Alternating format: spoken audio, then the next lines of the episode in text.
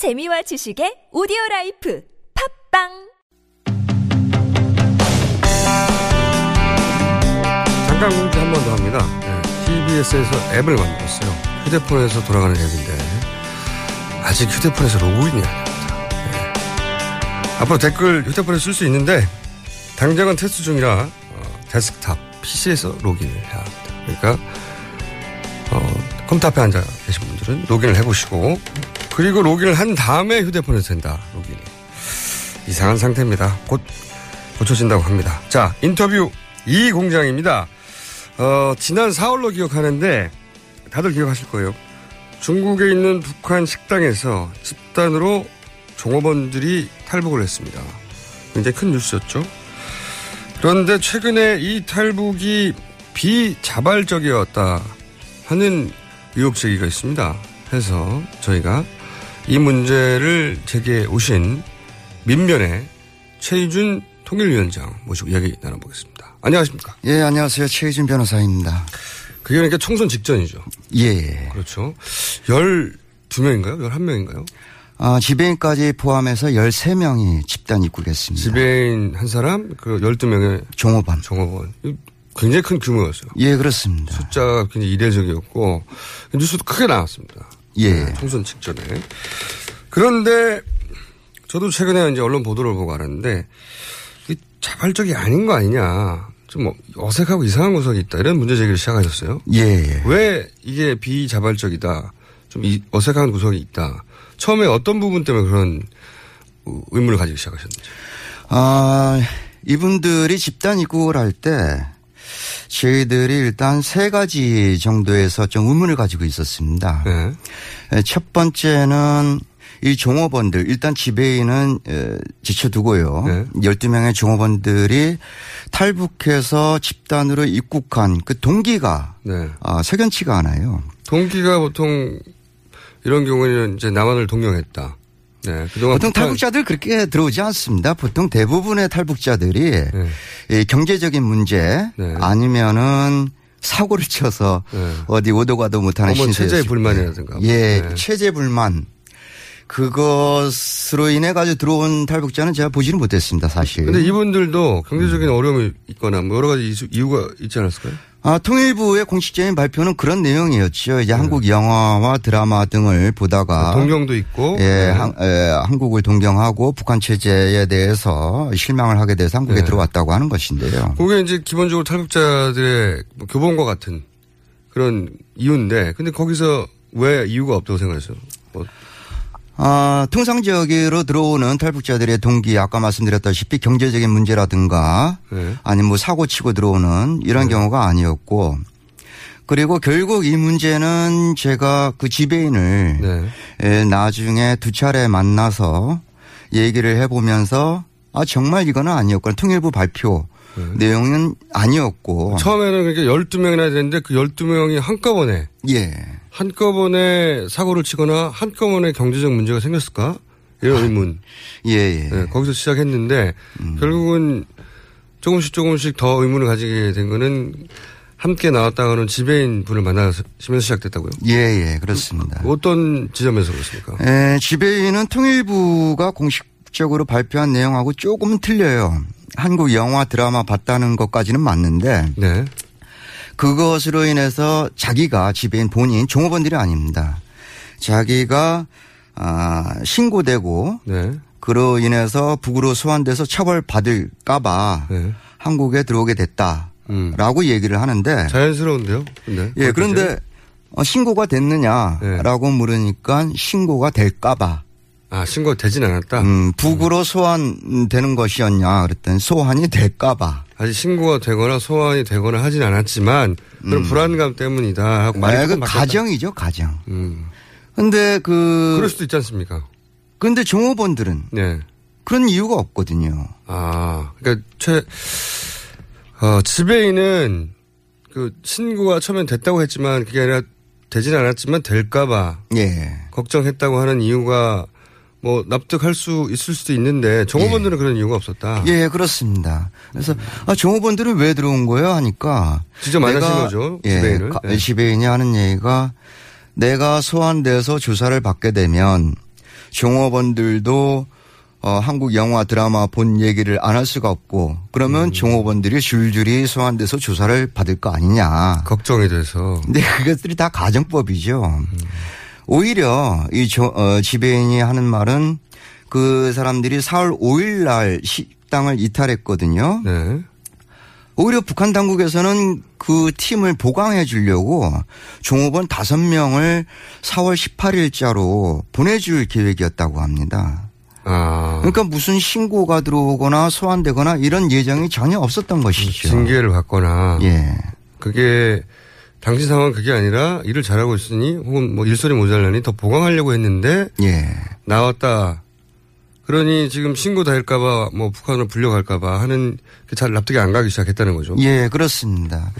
그 지배인도 보호센터에 있는 동안에 어, 국정원 쪽과 네. 그 탈북 동기에 대해서 한국 입국에 대해서 내용을 정리하고 지휘를 했을 텐데 그 내용 자체도 납득할 수가 없는 내용이었죠. 사실 이렇게 짧게 말씀드리니까 에, 결론을 말씀드렸던 건데 그 지배인하고 한 7시간 반 정도 얘기를 했어요. 오랜 시간, 예. 자꾸 얘기가 꼬여지니까 네. 아 이상하다. 그래서 물어보면은 결국 신고가 될까봐 그래서 소환을 당할까봐 그래서 처벌을 당할까봐 였습니다.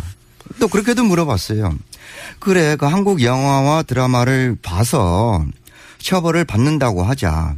무슨 처벌을 받습니까? 라고 하니까 지배인이 하는 말이 일자리를 구할 수 없어요. 그리고 출사도 할 수 없어요. 종업원들은 시집도 못 가요. 그리고 그런 얘기를 합니다. 음. 그런 사유를 가지고 전체가 한꺼번에 위험하게 탈북하는 게 이게 납득이 잘 안 가기 시작하신 거군요. 예. 그렇습니다. 그렇군요. 그리고 이들이 집단적으로 들어왔을 때도 그 과정이 네. 굉장히 이례적이었죠. 어떤 점에서 이례적입니까? 보통 해외에 체류하는 탈북자가 한국에 들어오는 경우에는 그 현지에서 해외 현지에서 4주 이상을 주사를 합니다. 현지에서. 예. 동기나 뭐 혹 이것이 그 위장 탈북이 아닌가 뭐 등등. 그렇죠. 예. 위장 탈북이 아닌가를 확인하기 위해서 또 그뿐만 아니라 일단은 그 사람의 사돈의 팔촌까지 다 적어내게 해가지고 친인척 관계를 굉장히 세밀하게 조사를 해요. 네. 혹시 고위직이라도 있을까봐 네. 하는 거겠죠. 그리고 탈북 동기도 조사하고 가고자 하는 나라도 음. 확인을 합니다. 이러한 모든 내용을 자술서로도 쓰게 해요. 네. 마지막에는 한글 테스트까지도 합니다. 그럼 왜 이런- 그랬습니까? 왜 한글 테스트를 하죠? 마지막에? 이 사람이 정말 그 북에서 살던 사람인지 아. 그런 거를 확인하는 거죠. 예. 예. 음. 그 4주 이상이 걸리는데 이 사람 이 이번에 들어온 종업원들은 4월 5일 날 식당을 이탈해 가지고 4월 6일 날 말레이시아에 들어왔어요. 근데 4월 6일 그 당일 날 말레이시아에 도착한 당일 날 한국행 비행기를 타고 들어온 겁니다. 음. 도대체 이 종업원들에 대해서 탈북 동기라든가 가고자 하는 나라 이런 것들을 언제 조사했겠느냐 이것이요. 그 12명에 대해서. 근데 이제 워낙 이렇게 생각해 볼 수는 없습니까? 워낙 많은 사람이고 또 그, 어, 지배인이 미리 그런 계획을 해서 그런 동기들을 충분히 우리 당국에 알려줘서 그런 조사를 할 필요가 없었다 중간에 이렇게 생각해 볼 수 없나요? 사람은 물건이 아니지 않습니까? 한 사람 한 사람마다 그 사람에게 물어보고 이 사람의 진정한 의사를 확인해야 되는 것이지요. 음. 여태까지 탈북자가 들어오면서 그런 식으로 들어온 예는 없었습니다. 그렇게 긴박하고 급하게 그 예. 중간 과정 없이 바로 연결된 적은 없었다. 예, 예, 그렇죠. 뭐 최근에 들어온 태영호 공사 같은 경우에는 워낙 그 외교 고위직이다 보니까 그 이전에 많은 작업들이 있었겠죠. 그래서 어 들어왔을 테고 그냥 나 한국 들어가고 싶다 그래가지고 비행기 태워서 인천공항 들여보내지는 않습니다. 그러면 사실은 이런 부분에 대해서 그렇다 하더라도 워낙 이례적이고 숫자도 많고 하니 긴박하게 처리할 필요가 있어서 지배인이 미리 당국에 얘기했다. 이렇게 생각할 수도 있는데 이걸 확인하려면 결국은 조업원을 만나봐야 되지 않습니까? 예, 그렇죠. 조업원들을 만나서 정말 그렇게 했냐. 음, 또는 뭐 사전에 그럼 자신의 뜻을 충분히 적어서 자술로나 아니면 구두로나 당국에 통보했냐. 뭐 당국에 요구하는 정보들을 이미 적어냈냐. 뭐 이건 물어볼 수 있잖아요.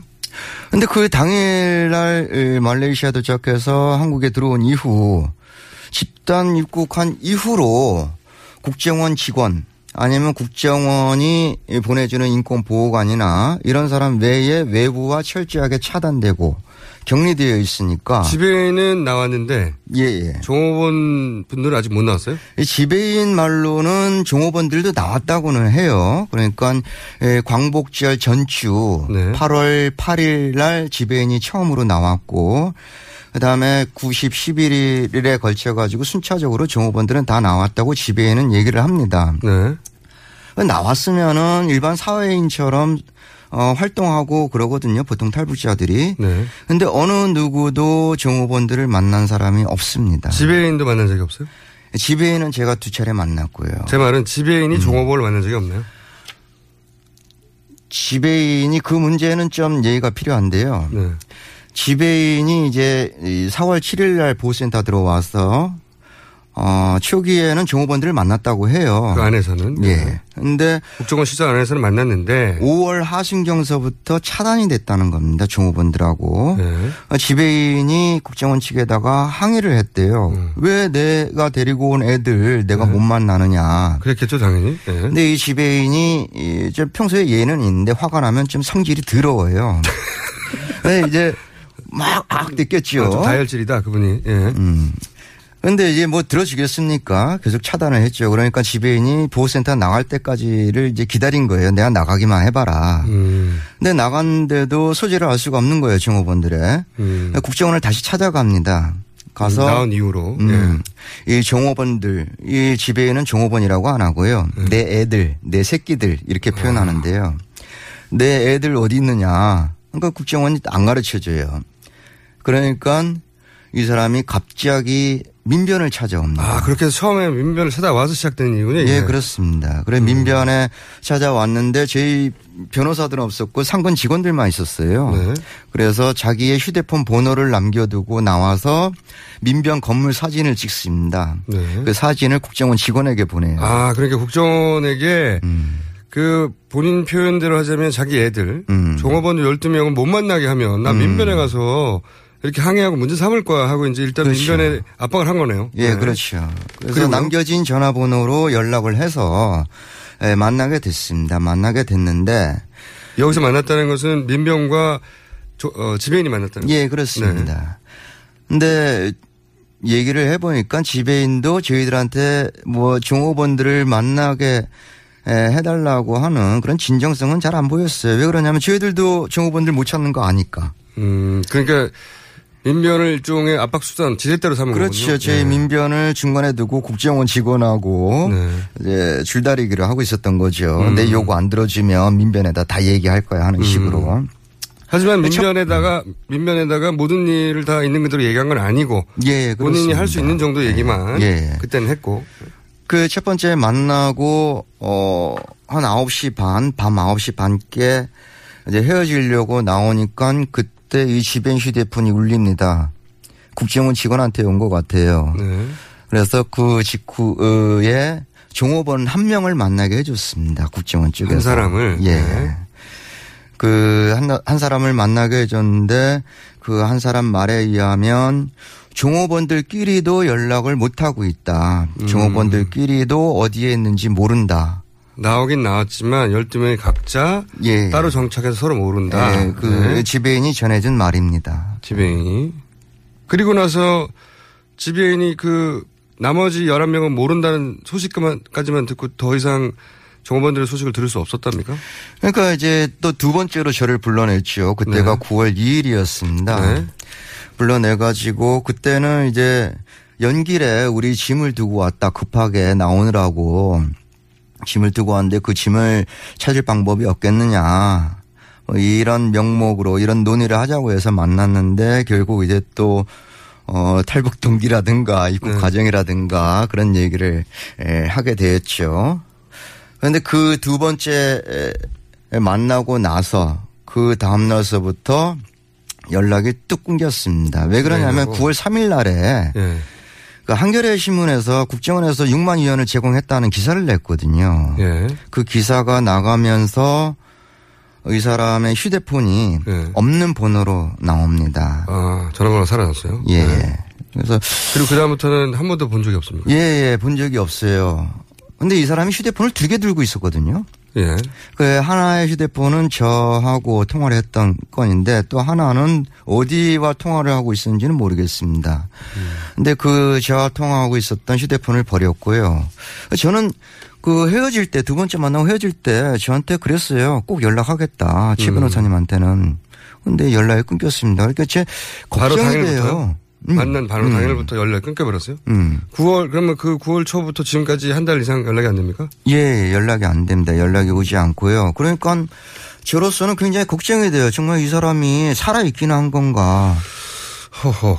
그러면은 말이죠. 예. 지금은 그 종업원들 얘기를 직접 들어보는 게 가장 중요한데 그렇죠. 당시 그 탈북을 했던 12명의 종업원이 전부가 아니라 종업원의 숫자는 원래 더 많았는데 예, 예. 그 중에 일부가 같이 안 오고 남, 남았다고 하는 음. 얘기를 들었는데 맞습니까? 예, 맞습니다. 그런데 그분들이 이제 평양으로 돌아간 다음에 어 인터뷰를 일본 일본 TV를 이온 TV와 인터뷰를 했습니다. 네, 했다고 제가 들어가지고 저희 그 제작진에서 그 니온 TV 인터뷰 내용을 저희가 들어보기 위해서 어, 현재에서 활동하는 한겨레신문의 길윤영 특파원을 전화 연결해뒀습니다. 네, 안녕하세요.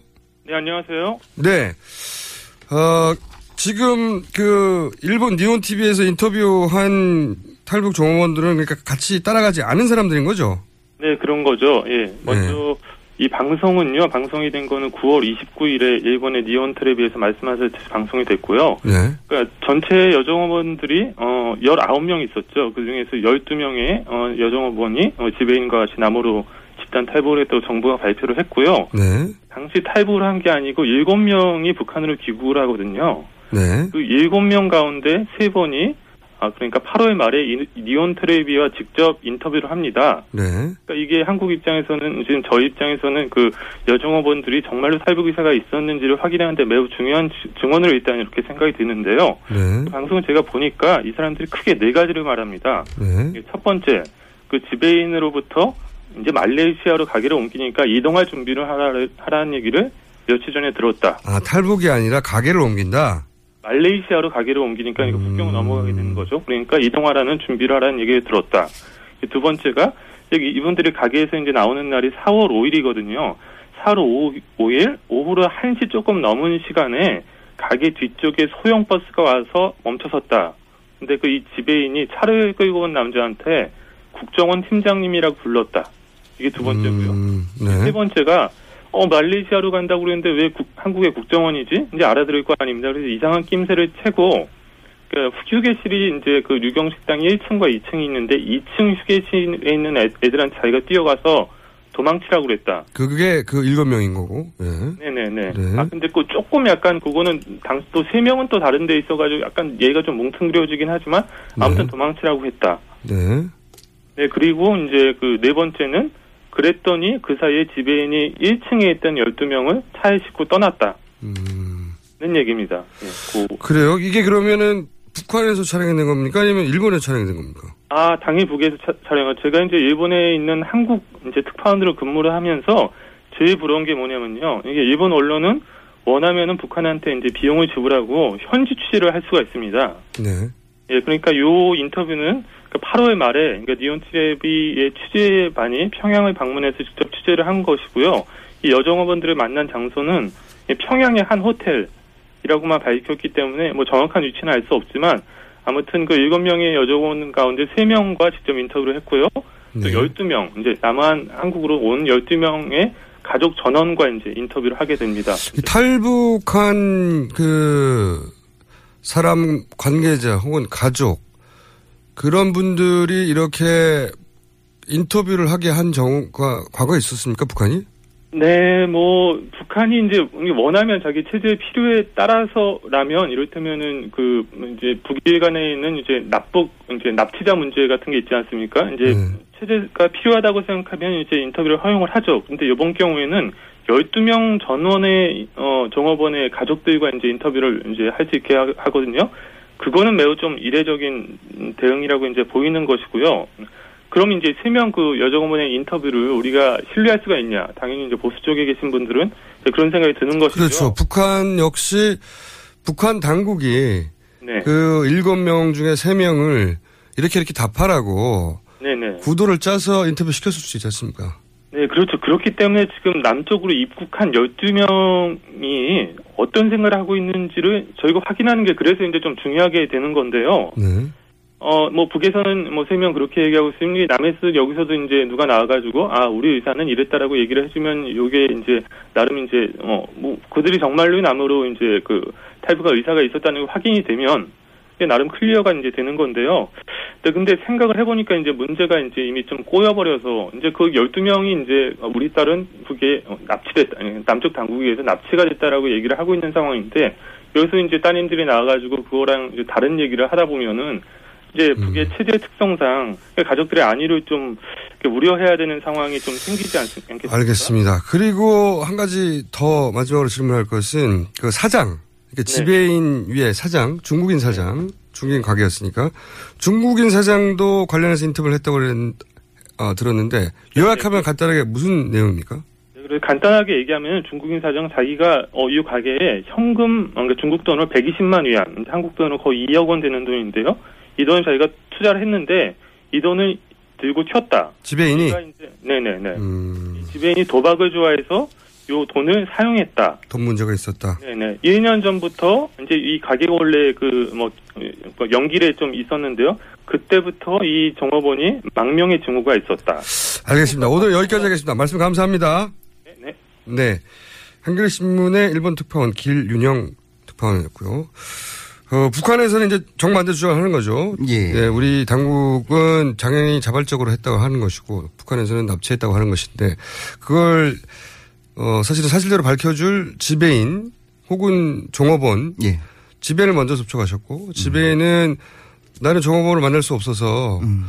민변을 지렛대로 국정원과 딜을 해서 만나보려고 했고 예. 한 사람을 만났는데 그 이후로부터 연락이 끊어져 버렸다. 예.